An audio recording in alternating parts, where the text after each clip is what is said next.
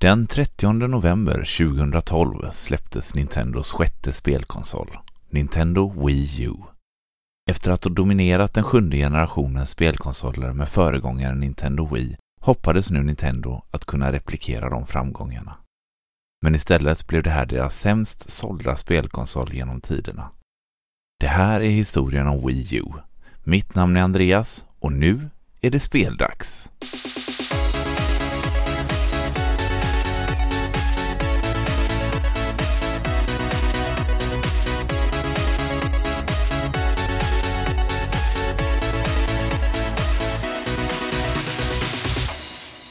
Idag ska vi ta en närmare titt på Nintendo Wii U, en ganska polariserande spelkonsol. Å ena sidan är det Nintendos sämst sålda spelkonsol med 13,5 miljoner sålda exemplar. Att jämföras med föregångaren Nintendo Wii som sålde över 100 miljoner exemplar. Å andra sidan en väldigt unik och charmig konsol med mycket personlighet och av de få titlar som faktiskt släpptes finns här en hel del guldkorn samt att spelserier som Splatoon och Super Mario Maker gjorde sin entré i spelvärlden på just Wii U. Men vad var det som gick fel egentligen? Allt började på E3-mässan 2011. Efter över ett år av rykten om en uppföljare till Nintendo Wii så kunde äntligen Reggie Fils-Aimé, Nintendos VD i USA, visa upp nästa spelkonsol i Nintendo-familjen, nämligen Project Café eller Wii U som det officiella namnet kom att bli. Det som visades upp på de jättelika skärmarna på E3-mässan var en handkontroll döpt till Gamepad. Som såg mer ut som en iPad eller ett Gameboy snarare än en spelkonsol för hemmabruk. Gamepaden hade alla de vanliga knapparna och spakar man är van vid samt en stor 6,2 tums skärm med touchfunktion i basen av kontrollen. Utöver det hade den även fått funktioner som mikrofon, kamera, en knapp att styra tvn med, små högtalare på vardera sida och en stylus av samma typ som den bärbara Nintendo DS och 3DS hade. Man gick vidare och beskrev den tekniska prestandan. Detta skulle bli Nintendos första steg in i HD-världen och levererade den starkaste hårdvaran på marknaden. Till exempel så hade Wii U 20 gånger mer RAM-minne än föregångaren Nintendo Wii. I nästa segment så visades kontrollens unika egenskaper upp. Bland annat hur man kunde byta från att spela på tvn direkt över till att spela handhållet på kontrollen. Man fick se hur touchskärmen kunde användas som både ritplatta och som touchskärm i ett Otello-liknande spel. Kontrollens rörelsefunktioner visades även upp i ett sportspel likt Wii Sports, där även de tidigare Wiimotes-kontrollerna kunde användas ihop med den nya kontrollen. Avslutningsvis så kunde man se en konceptvideo för ett helt nytt Zelda-spel innan kamerorna var riktade på Nintendos VD Satoru Iwata. Iwata fortsatte att berätta om Wii U-kontrollens olika funktioner och egenskaper samt att maskinen var helt bakåtkompatibel med såväl Nintendo Wii-spel som kontroller och tillbehör. Till exempel balansbrädan till Wii Fit. Efter att ha utannonserat att Super Smash Bros var under utveckling till både Wii U samt 3DS så flyttades uppmärksamheten återigen till de stora skärmarna. Den här gången var det tredjepartsutvecklarnas tid. Nintendo har ända sedan Nintendo 64-eran haft problem med tredjepartsutvecklarna. Och även om Wii var den mest sålda spelkonsolen under den sjunde generationen så saknades många av de stora spelserierna man kunde spela på både Playstation 3 och Xbox 360. Nintendo hoppades på att kunna säkerställa sin position hos tredjepartsföretagen med en hårdvara som inte bara matchade de konkurrerande spelkonsolerna på marknaden utan faktiskt passerade dem. Representanter från bland annat EA, Ubisoft, THQ med flera visade upp sitt stöd för den kommande konsolen och ett kort montage med utannonserade tredjepartstitlar spelades upp. Åter på scen var Reggie Fils-Aimé som på sitt självsäkra sätt avslutade presskonferensen. Rimligtvis borde detta varit en succé. Nintendos första HD-konsol var här. Samarbete med tredjepartsutvecklare som i vissa fall saknas i snart ett decennium hade återetablerats. Flera nya spel och eftertraktade uppföljare hade utannonserats. Men det enskilt största som fans och reportrar tog med sig efter presskonferensen var förvirring. Vad var det Nintendo hade visat upp egentligen? I stort sett så hade all fokus gått åt att visa den nya handkontrollen och många frågade sig om det var hela maskinen. Var det här en uppgradering till Wii? Eller behövde man ett Wii för att den ska fungera? Frågorna var många och förvirringen var stor. Som effekt av det här föll Nintendos aktie med 10% kort efter E3-mässan.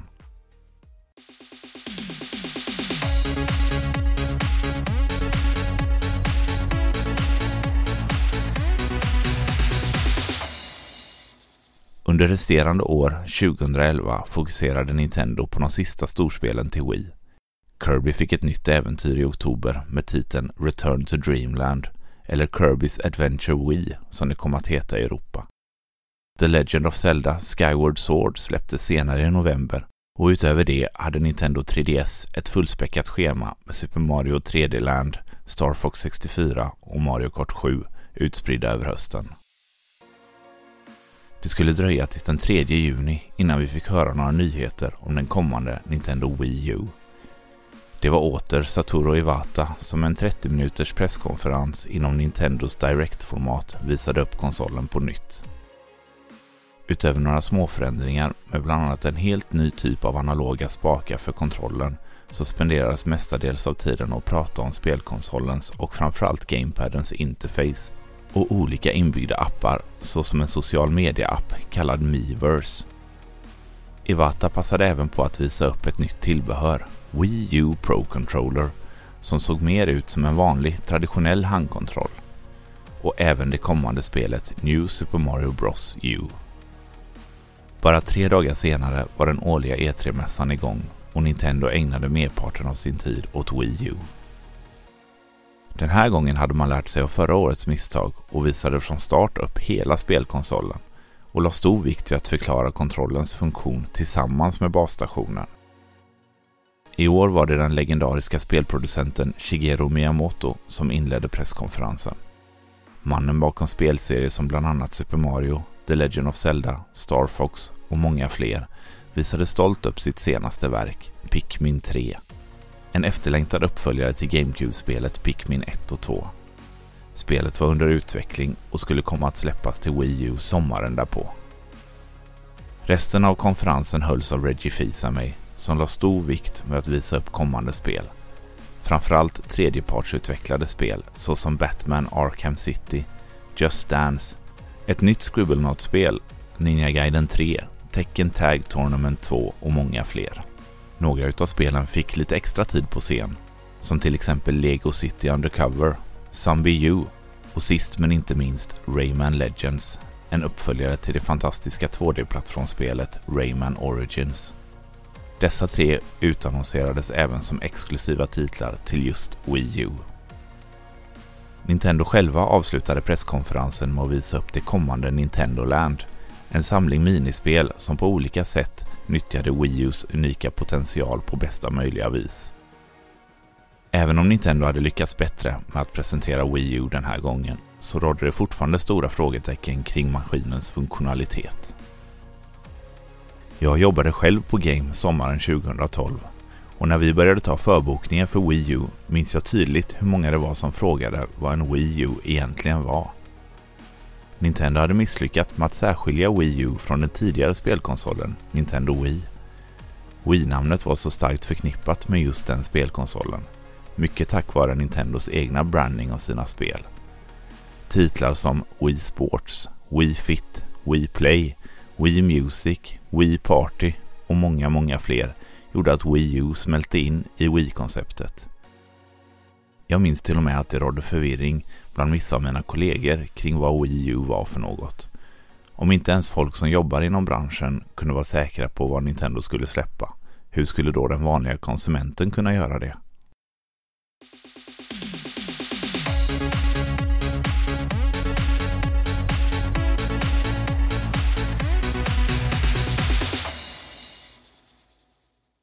Under sommaren och hösten 2012 fortsatte nyheten att komma Fler spel som till exempel ett nytt WarioWare och The Wonderful 101 utannonserades. Och Nintendo hade en stor reklamkampanj inför den kommande releasen. Dessvärre så blev reklamkampanjen helt missriktad och skapade om möjligt ännu större förvirring än tidigare.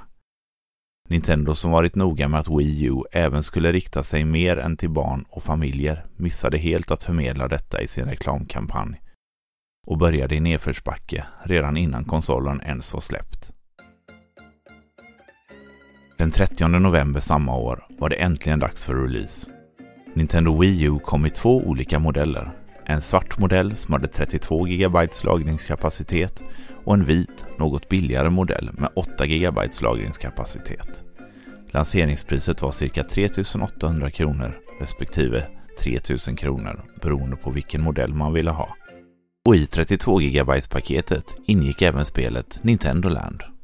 Det kom även en 32 GB-modell där Zombie U ingick istället för Nintendo Land för cirka 4000 kronor. Releasedagen var riktigt packad med nya spel. Från Nintendo själva kom utöver Nintendo Land New Super Mario Bros U. Men tredjepartsutvecklarna höll vad de hade lovat och var extremt aktiva vid lanseringen. Bland titlar som släpptes den 30 november hittar vi Assassin's Creed 3, Call of Duty Black Ops 2, Darksiders 2, Epic Mickey 2, Fifa 13, Just Dance 4, Mass Effect 3, Sonic All-Star Racing Transformed, Tekken Tag Tournament 2 och en handfull fler. Utöver de fysiska titlarna så fanns det även en online-shop integrerat där man från start kunde köpa och ladda hem en hel del olika spel. Nintendo Wii U var även fullt bakåtskompatibel med Nintendo Wii. Alla spel, kontroller och tillbehör gick att använda från dag ett. Det fanns även ett relativt smidigt sätt att kopiera över sina digitala spel man köpt på Wii till sitt nya Wii U. Lanseringen av Wii U gick ganska bra och man lyckades under november och december sälja strax över 3 miljoner maskiner globalt. Man fick lite hjälp på vägen av att vara ensam på marknaden med en ny spelkonsol. Konkurrenterna Microsoft och Sony hade vid det här laget sju respektive fem år på marknaden med sina senaste spelkonsoler. Trots detta var mottagandet av den nya Wii U blandat. Många av spelen som fanns från start var titlar man hade kunnat spela i flera år på till exempel Xbox 360 och Playstation 3. Och även om Nintendos egna spel New Super Mario Bros U och Nintendo Land erbjöd mycket glädje och Nintendo-magi så var det knappast titlar som nyttjade Nintendos steg in i HD-världen. –2013 startade dock på bästa möjliga vis. Redan i slutet av januari dök en ny Nintendo Direct upp, Nintendos egna presskonferensformat, för att visa kommande spel på Youtube. I denna videon visade Satoru Iwata upp kommande uppgraderingar till Wii U. Bland annat skulle Virtual Console komma, en online-shop där man kunde köpa Nintendo-spel från bland annat NES, SNES och Nintendo 64 digitalt. Han berättade även att Nintendo jobbade med nya spel, bland annat ett helt nytt Mario Kart, ett tredje Mario-äventyr och ett nytt Super Smash. Utöver det utannonserades nya exklusiva titlar som Bayonetta 2, Yoshi's Woolly World, ett nytt Xenoblade-spel och även ett nytt Fire Emblem som skulle kombineras med den japanska spelserien Shin Megami Tensei. Detta fick senare titeln Tokyo Mirage Sessions FE. Sist ut var Eiji Anuma, producenten bakom de senaste Zelda-spelen och berättade att han och hans team jobbade på ett helt nytt Zelda-spel till Wii U. Och för att tillgodose fansen under tiden så skulle GameCube-spelet The Legend of Zelda The Wind Waker få en HD-remake senare under året. På pappret så kunde inte releasen och starten på 2013 varit bättre för Nintendo. Dessvärre så såg man inte det i försäljningen och detta året skulle bara vara början på nedgångarna för Wii U.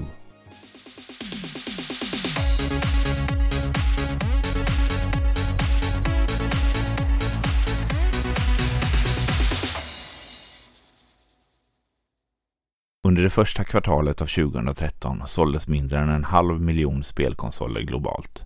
Detta till trots att exklusiva titlar som Lego City Undercover, Game Wario och Monster Hunter 3 Ultimate nyligen hade släppts. Detta resulterade i att Ubisoft, företaget bakom bland annat Rayman, valde att försena det kommande Rayman Legends. Anledningen till förseningen var att det före detta exklusiva Wii U-spelet även skulle släppas på de andra konsolerna, Playstation och Xbox. Nintendo hade precis förlorat en väldigt viktig titel. Och de dåliga nyheterna slutade inte här. Ubisoft valde även att gå ut med att de inte kommer publicera några exklusiva titlar framöver på grund av de dåliga försäljningssiffrorna. Och de var inte ensamma. EA, som tidigare visat ett stort intresse för Wii U och vid lanseringen släppte fler titlar än Nintendo själva, gick även de ut i ett pressmeddelande och berättade att man kommer dra ner på kommande titlar för Nintendos Wii U. Sommaren kom och E3-mässan var igång för fullt. Detta år valde dock Nintendo för första gången att inte vara med på mässan live utan istället hade en special-direct för just E3 spelats in. Nintendo slog verkligen på den stora trumman och visade upp mängder av kommande spel. För att säkerställa att tredjepartsstödet fortfarande fanns hade de ett långt montage med uppföljare till både Assassin's Creed och Batman Arkham. Även nya titlar som Deus Ex, Disney Infinity, Sonic Lost World och Watchdog visades upp. Man la även tid på att prata om de många indiespel som fanns att tillgå i e-shoppen och visade bland annat upp Shovel Knight samt Way Forwards kommande remaster på NES-spelet DuckTales. Efter det visades längre trailers och även en hel del gameplay från exklusiva titlar som Bayonetta 2, The Wonderful 101, The Legend of Zelda, The Wind Waker och det nyligen utannonserade Xenoblade Chronicle X. Sist men inte minst fick fansen äntligen se de kommande spelen från Nintendos egna högkvarter. Mario Kart 8 och Super Mario 3D World som Nintendo pratat om i början av året visades upp för första gången. En uppföljare till Wii-spelet Donkey Kong Country Returns med Donkey Kong Country Tropical Freeze utannonserades och avslutningsvis Super Smash Bros till både 3DS och Wii U. Vilket år som helst hade detta varit en helt magisk uppvisning av såväl tredjepartstitlar, indietitlar samt exklusiva stortitlar från Nintendo själva. Men detta var även det år som både Microsoft och Sony visade upp kommande spelkonsoler, Xbox One och Playstation 4. Och Nintendos tid som enda Next gen konsol var snart över. Mycket av fokusen kretsade nu kring dessa två nya maskiner som båda två fick releasedatum i november samma år. Efter en riktigt seg vår och sommar med enbart ett knappt dussin spelreleaser totalt varav endast två titlar kom från Nintendo själva, nämligen Game Wario och Pikmin 3, så behövde Nintendo verkligen få till en bra spelhöst. Även om både WarioWare och Pikmin-spelen har sin fanbase så är ingen av spelen direkt några konsolsäljare. Nintendo stod nu inför nya utmaningar. Med både Playstation och Xbox som snart skulle lansera sina nya konsoler behövdes något speciellt för att folk skulle dra ögonen till Wii U igen. Nintendo började hösten 2013 med att sänka priset på Wii U globalt. Här i Sverige blev prissänkningen cirka 500 kronor per modell och priset hamnade kring 2500 för 8 GB modellen och 3300 för den svarta 32 GB modellen. Under hösten passade man även på att fasa ut den vita 8GB-modellen för att enbart fokusera på den svarta 32 GB modellen. Men detta var inte allt. Den 4 oktober kom äntligen det efterlängtade The Legend of Zelda The Wind Waker HD som gick att köpa i både vanlig utgåva och som en samlingsutgåva med en minifigur av spelets huvudfiende, Ganondorf. Spelet släpptes även ihop med 32 GB-modellen av Wii U i en specialutgåva där en guldram prydde gamepaden. Detta kom att bli den enda specialutgåva som Wii U fick. Hösten fortsatte med fler spelsläpp. Platinum Games spel The Wonderful 101 fick goda recensioner och släpptes i slutet av augusti. Uppföljare till Wii, de populära familjespelen Wii Fit samt Wii Party kom också ut vid den här tiden. Den 29 november 2013 släpptes äntligen ett nytt Mario-äventyr med Super Mario 3D World. Spelet kom som en uppföljare till 3DS-spelet Super Mario 3D Land som släpptes två år tidigare här kunde du för första gången i ett 3D-äventyr spela fyra stycken på samma gång. Spelet var en slags hybrid mellan 2D-spelen som till exempel New Super Mario Bros och de tidigare 3D-äventyren och hade en mer lättsam, nästintill party approach än vad man kanske var van vid i ett 3D Mario. Spelet fick genomgående mycket goda betyg och det syntes även på försäljningen. Med över 5 miljoner sålda exemplar skulle Super Mario 3D World komma att bli det näst mest sålda spel till Wii U. Även tredjepartsstödet var klart godkänt under hösten med spel som Rayman Legends, Assassin's Creed 4, Black Flag och ett nytt Call of Duty och Skylanders från Activision samt Sonic Lost World och Mario Sonic at the Olympic Winter Games från Sega. Men november bjöd även på två nya spelkonsoler. Den 15 kom Microsofts nya Xbox One och bara en vecka senare, den 22, släpptes Playstation 4. De få fördelar som Nintendo haft med att vara nyast på marknaden och först in i åttonde generationen hade precis fått sitt slut.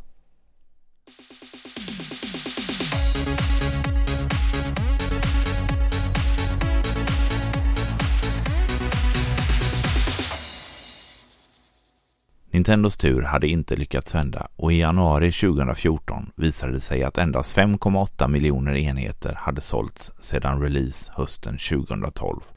Varav strax över 3 miljoner av dessa såldes under de två första månaderna. För att sätta siffrorna i lite perspektiv så hade föregångaren Nintendo Wii på samma tid sålt över 20 miljoner enheter. Satoru Iwata, Nintendos VD, valde i samband med det här att gå ner 50% i lön och flera andra högt uppsatta personer inom Nintendo valde att gå ner mellan 20 och 30 procent i lön. I början av februari släpptes Donkey Kong Country Tropical Freeze, ett briljant 2D-plattformsspel från Retro Studios. Spelet fick mycket bra betyg, men en sak stack ut. När man skulle spela spelet kunde man antingen välja att spela på TVn eller på gamepaden. En farhåga som många kritiserat med Wii U blev precis bekräftad. Om Nintendos egna partnerstudio inte kunde hitta anledning till att använda bägge skärmarna ihop, vad fanns det då för incitament för andra företag att göra det? Trots detta fortsatte spelet att sälja bra och våren bjöd på fler nyheter. Under april månad lades Game Boy Advance-spel till i e-shoppen.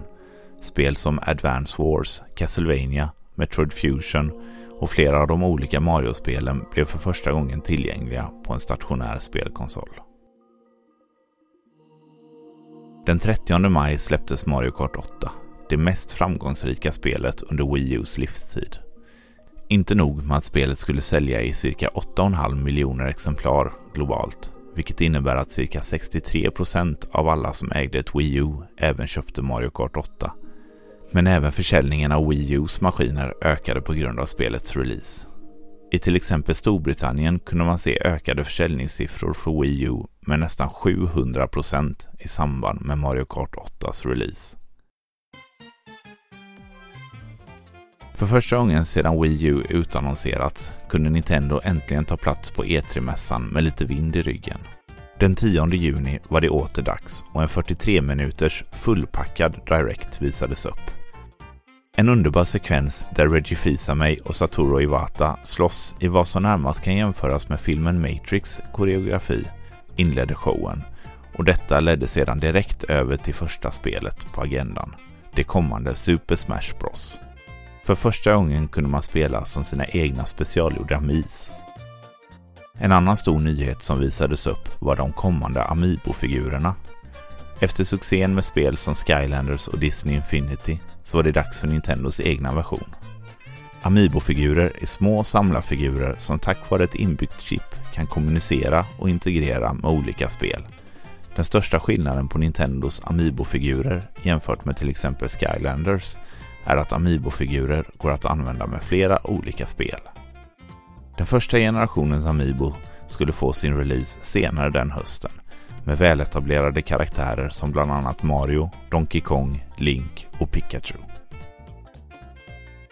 Flera tidigare utannonserade titlar som Yoshi's Woolly World, Bayonetta 2 och Xenoblade Chronicles X visades åter upp med extensiva trailers. Och helt nya spel som Hyrule Warriors, ett kommande Kirby-spel som påminde om Power Paintbrush på Nintendo DS samt Captain Toad Treasure Tracker, en spin-off på de små pusselbanorna från Super Mario 3D World, visades för första gången upp. Efter detta fick vi ett kärt återseende. Första Super Mario Bros-spelet på NES visades upp. Men strax därefter kom en stylus in i bild och började ändra och lägga till saker i världen. Och vi fick för första gången se det kommande Super Mario Maker. Spelet hade börjat som ett verktyg för spelproducenterna på Nintendo att komma på nya kreativa banor. Men efter att ha lekt runt i programmet så insåg man att det fanns ett spel i att göra spel. Nu var det dags för AJ Anuma, producenten för Zelda-spelen, att för första gången visa upp det kommande spelet i The Legend of Zelda-serien. En helt ny take på Zelda-konceptet med en mer öppen världskänsla och en ny, mer mogen grafisk profil. Man visade inte så mycket här och nu, men utlovade att mer information om spelet skulle komma under hösten och att spelet skulle släppas någon gång under 2015. Nintendo avslutade med att visa upp en helt ny titel, nämligen Splatoon. Nintendos svar på den våg av online-skjutspel som ökat i popularitet de senaste åren. Men istället för att ha ihjäl varandra med kulor så var Splatoons gimmick istället att ta över områden med hjälp av färg. Varje lag hade sin egna färg och målet var att fylla världen med så mycket av sin och så lite av sin motståndares färg som möjligt. Precis när man trodde att det inte skulle komma något mer så dök den legendariska spelproducenten Shigeru Miyamoto upp i bild. Och man fick för första gången se några glimtar av ett nytt spel i Star Fox-serien. E3 2014 kunde inte ha gått bättre för Nintendo. Med efterlängtade uppföljare, några helt nya titlar och de nya Amiibo-figurerna.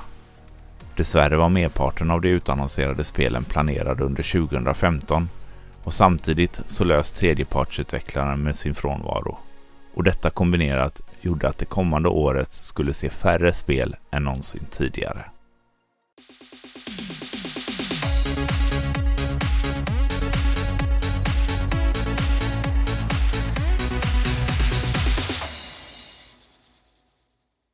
Hösten inleddes med Hyrule Warriors i slutet av september. Ett samarbete med Koei Tecmo, skaparna bakom Dynasty Warriors. Bara en månad senare släpptes äntligen Bayonetta 2, en efterlängtad uppföljare till Playstation 3 och Xbox 360-spelet. Spelserien hade tack vare Nintendo fått nytt liv och publicerades numera av Nintendo själva. Som grädde på moset så ingick även första spelet som nedladdningsbar kod vid köp av tvåan. Men det kom även en samlingsutgåva där bägge spelen låg på varsin disk. Det släpptes även några tredjepartstitlar under hösten. Lego Batman fick ett tredje spel i serien. Både Disney Infinity och Skylanders kom med nya paket och Watch Dogs, som Ubisoft länge hade promotat, släpptes till slut på Wii U. Ett halvår efter Playstation och Xbox-releasen. Den 28 november släpptes höstens storspel, Super Smash Bros for Wii U. Spelet som utannonserats samtidigt som Wii U flera år tidigare och promotats under årens lopp var äntligen ute. Spelet släpptes i en deluxe-utgåva med en medföljande adapter för GameCube-kontroller och för första gången på flera år kunde man köpa helt nya GameCube-kontroller från Nintendo. Den enda skillnaden var att Super Smash-logotypen hade ersatt GameCube-logon. På samma dag släpptes även de första Amiibo-figurerna. Totalt 12 stycken kom i första vågen av figurer. Bland annat Mario, Peach, Link, Fox och Kirby. Vissa av figurerna var svårare att få tag i än andra, men Nintendo försökte tillgodose efterfrågan och fyllde på med även de ovanligare figurerna under julen och våren. Även om Amiibo-figurerna inte är låsta till något specifikt spel så ingick samtliga 12 i den så kallade Super Smash-serien av figurer. En serie som fortsatt på Nintendo Switch och idag består av över 80 stycken unika figurer. Super Smash Bros for Wii U blev en riktig succé och sålde över en halv miljon exemplar globalt under sin första vecka. Spelet blev kontinuerligt uppdaterat med nya karaktärer, banor och musik ända fram till 2016. Totalt sålde det över 5 miljoner exemplar, vilket gav det en fjärde plats av mest sålda spel på Wii U. Våren 2015 inleddes riktigt segt och under de fem första månaderna på året skulle endast tre spel komma, samtliga Nintendos egna titlar.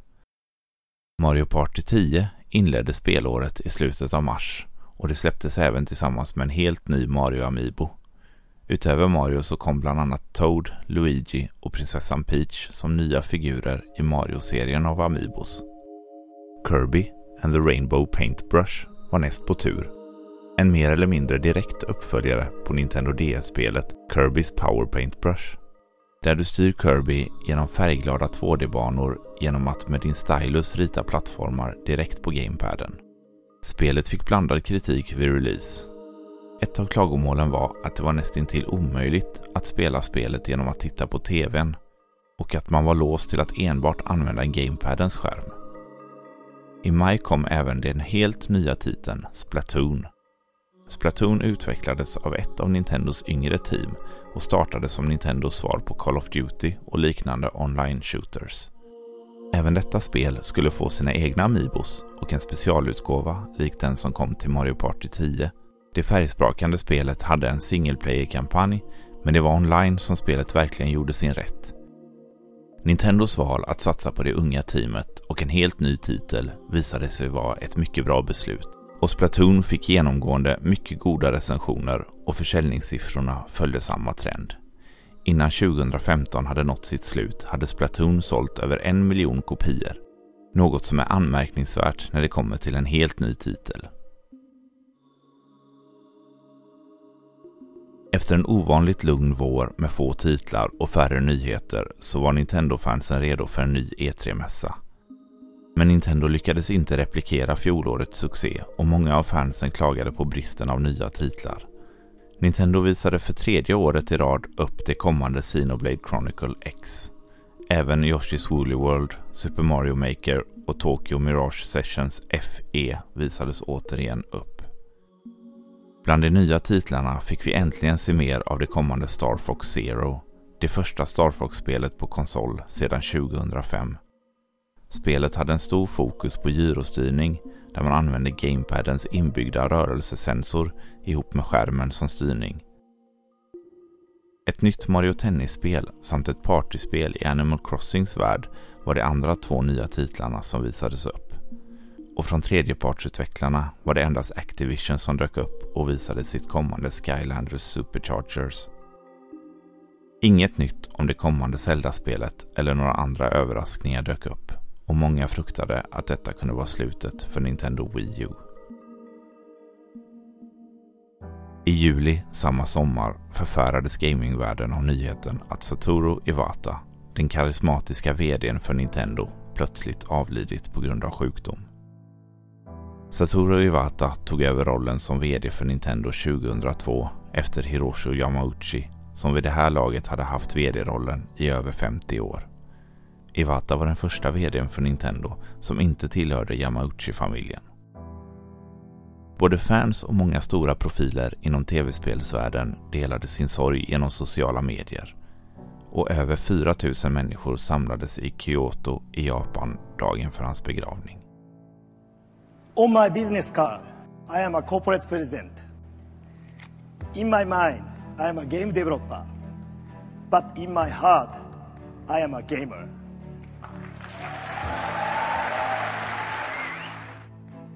Satoru Iwata blev 55 år.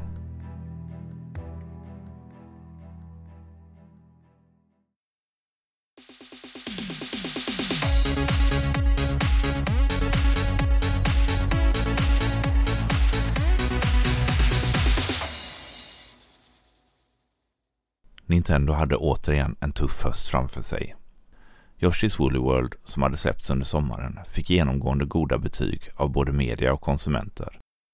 Den sockersöta stilen med klara färger och garninspirerade världar och karaktärer tilltalade dock inte alla och allt fler valde att införskaffa sig ett Playstation eller Xbox istället.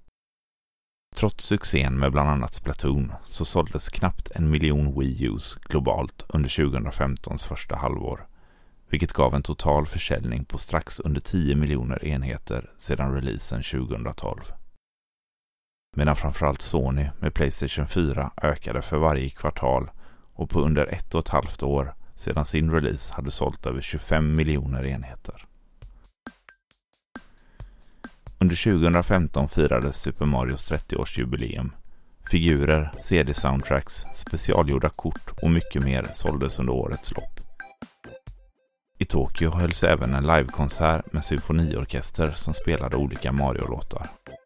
På spelfronten så släpptes Super Mario Maker den 11 september. Spelet som hade visats upp för första gången under E3 2014. Äntligen kunde man göra sina egna Super Mario-banor och låta ens vänner spela dem. Man kunde välja fyra stilar på sin bana. Super Mario Bros 1 och 3 från NES, Super Mario World från SNES eller senaste 2D Mario, New Super Mario Bros U. Spelet exploderade online och tusentals banor laddades upp varje dag. Streamers världen över spelade och skapade banor och det skapades till och med inofficiella tävlingar och mästerskap i att klara de svåraste banorna. Super Mario Maker släpptes ihop med en idébok som var fylld med olika idéförslag och upplägg på banor. Det släpptes även en Amiibo av Mario i 8-bit stuk som man kunde köpa löst eller i en specialutgåva tillsammans med spelet. Spelet fick genomgående väldigt goda recensioner och många hävdade att just den här typen av spel var de riktiga konsolsäljarna som hade behövts tidigare i Wii U's liv. Super Mario Maker fortsatte att få uppdateringar samma höst och under våren 2016. I slutet av november 2020 meddelade Nintendo att man från och med sista mars 2021 inte längre hade möjlighet att ladda upp nya banor. Och Super Mario Maker plockades strax därefter bort från Wii U's e-shop. Utöver Super Mario Maker så var hösten 2015 inte Nintendos bästa. I november kom ett nytt Mario Tennis-spel och Animal Crossing fick en ny titel i serien, Amiibo Festival. Ett partyspel som krävde Amiibo-figurer för att kunna spelas. Bägge spelen sågades rejält av både kritiker och konsumenter. Tredjepartsstödet var så gott som dött med enstaka licenstitlar och uppföljare på till exempel Just Dance och Disney Infinity. Men den 30 oktober kom inte bara en utan två överraskningar. Det hyllade indiespelet Shovel Knight fick äntligen en fysisk release och kultserien Project Zero fick en ny titel med Maiden of Blackwater. Här i Europa kom det senaste endast som en specialutgåva och är idag en eftersökt raritet bland samlare. Nintendo publicerade ett spel till innan året var slut. Den 4 september var det äntligen dags för Xenoblade Chronicle X. Ett massivt JRPG med över 100 timmars speltid. Spelet hade släppts i Japan under våren och genererat både bra betyg och försäljningssiffror. Även i väst sålde spelet bättre än förväntat och lyckades sälja mer än dess föregångare Xenoblade Chronicles till Wii. I mars 2016 släpptes en HD-version av The Legend of Zelda Twilight Princess. Många hade tidigare påpekat likheterna i stil och grafisk profil med det kommande Zelda-spelet. Men likheterna slutade inte där. Twilight Princess blev nämligen det sista Nintendo-publicerade GameCube-spelet och samtidigt release-titeln till Nintendo Wii 2006. Star Fox Zero fick sin release den 22 april tillsammans med Star Fox Guard. Detta var det första Star Fox-spel på konsol på över 10 år. Många beklagade sig över den märkliga kontrollen där man styr från gamepaden men siktar på TVn. Samtidigt så var det just den här typen av funktionalitet som spelare hade efterfrågat under de senaste åren. Star Fox visade på bra försäljning och kom även i en specialutgåva med Guard och en steelbook. Men Fox McCloud fick inte lång tid i rampljuset. Bara några dagar efter spelets release gick Nintendo ut i ett pressmeddelande och berättade att det kommande Zelda återigen skulle skjutas upp. Denna gång till 2017. Under E3 samma sommar valde Nintendo en helt annan approach än tidigare. Det hade inte gjorts någon specialdirect i år, delvis på grund av Satoru Iwatas bortgång i fjol, men också för att man helt enkelt inte hade så mycket att visa upp. Reggie Fils-Aimé, Nintendos VD i USA, hade enbart ett spel på agendan i år. The Legend of Zelda, som äntligen fick sin undertitel Breath of the Wild.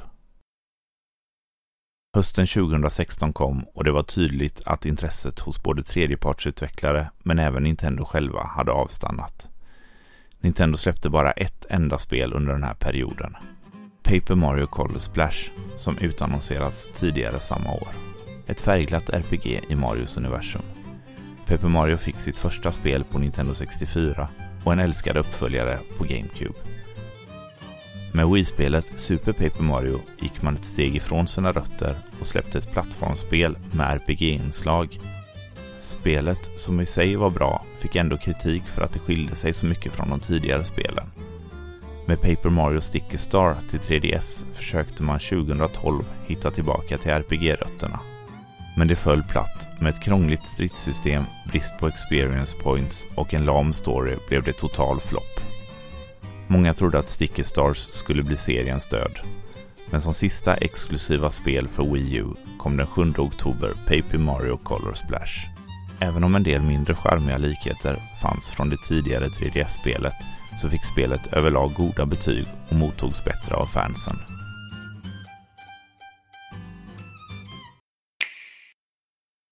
Den 20 oktober förändrades allt. En global kampanj påbörjades av Nintendo med reklam i både press, sociala medier och på TV. Nintendos nästa maskin, Nintendo Switch, utannonserades. Ett nytt 3D Mario visades upp tillsammans med Skyrim, Mario Kart och inte minst Zelda Breath of the Wild. Vad som skulle ha blivit ett 2015-spel för Wii U blev nu en release-titel för Nintendo Switch.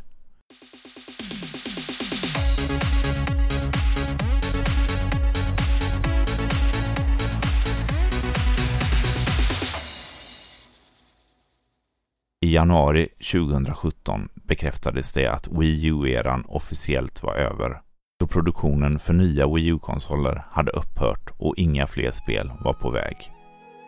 The Legend of Zelda Breath of the Wild blev det sista spel Nintendo publicerade på Wii U och släpptes samtidigt som Nintendo Switch den 3 mars 2017.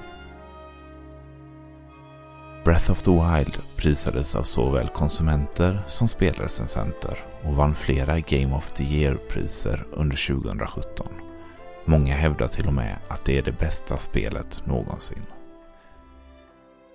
Trots flertalet populära spel i serien så lyckades Breath of the Wild på kort tid ta första plats som det mest sålda Zelda-spelet i serien. Breath of the Wild sålde över 1,6 miljoner exemplar på Wii U och tog plats 13 på listan av mest sålda spel. En otrolig bedrift med tanke på att spelet i första hand kom att förknippas med Nintendo Switch. På E3-mässan 2019 utannonserades en uppföljare till Breath of the Wild för Nintendo Switch.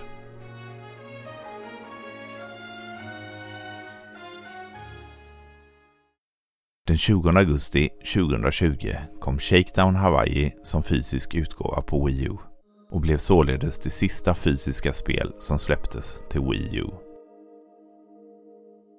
I februari 2022 meddelade Nintendo att e-shoppen för Wii U och 3DS kommer stängas ner helt och hållet i mars 2023. Det innebär att inga nya köp, uppdateringar eller andra nedladdningar kommer att kunna göras efter mars 2023 och enbart tidigare nedladdat material eller fysisk media kommer vara det som fungerar. Nintendo Wii U kom att bli Nintendos sämst sålda maskin med en ovanligt kort livslängd på strax över fyra år och totalt cirka 13,5 miljoner enheter sålda globalt. Initialt var tredjepartsstödet väldigt bra men många drog sig ut tidigt och utöver Nintendos egna spel var det få unika titlar som släpptes under de tre sista åren. Totalt släpptes 165 fysiska titlar till Wii U, även om många hundra fler fanns att tillgå via e-shoppen.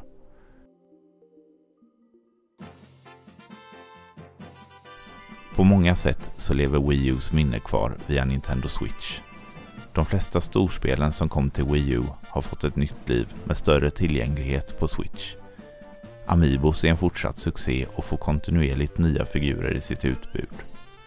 Både Splatoon och Super Mario Maker som startade på Wii U har fått uppföljare på Nintendo Switch och flertalet indiespel som gjort succé på Wii Us e-shop har idag fått fysiska utgåvor på Nintendo Switch.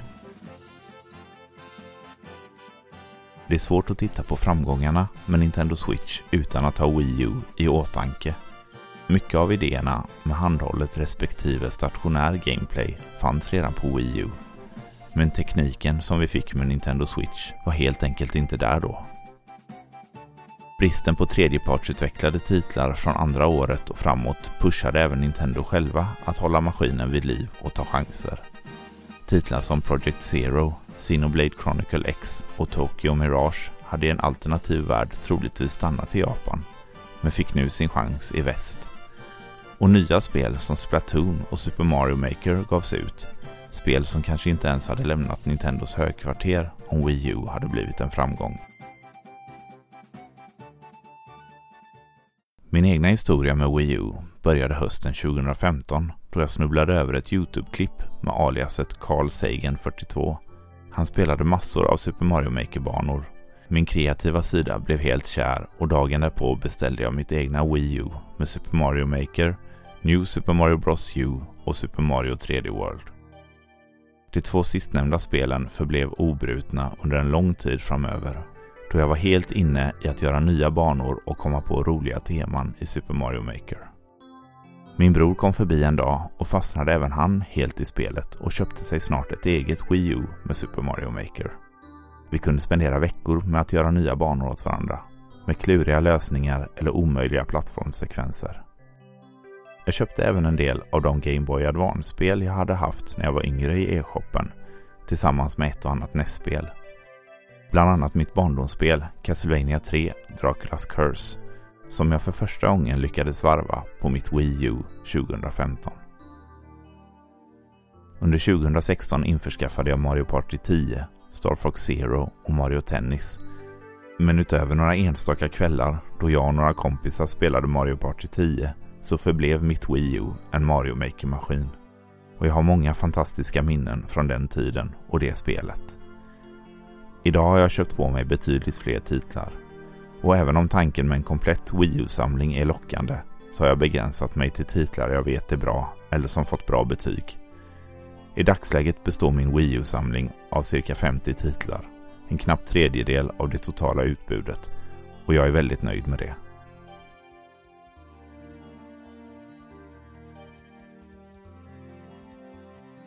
Kanske är det underdog-känslan eller min fanboyism som gör att jag ömmar så mycket för Wii U. Trots att jag varken har vuxit upp med den eller egentligen har någon stark koppling till den utöver spelet Super Mario Maker. Men jag tycker verkligen att det är en fantastisk spelkonsol och den kommer alltid ha en plats i mitt Nintendo-hjärta. Tack för att ni har lyssnat på historien om Wii U. Ha en härlig dag så hörs vi. Hej!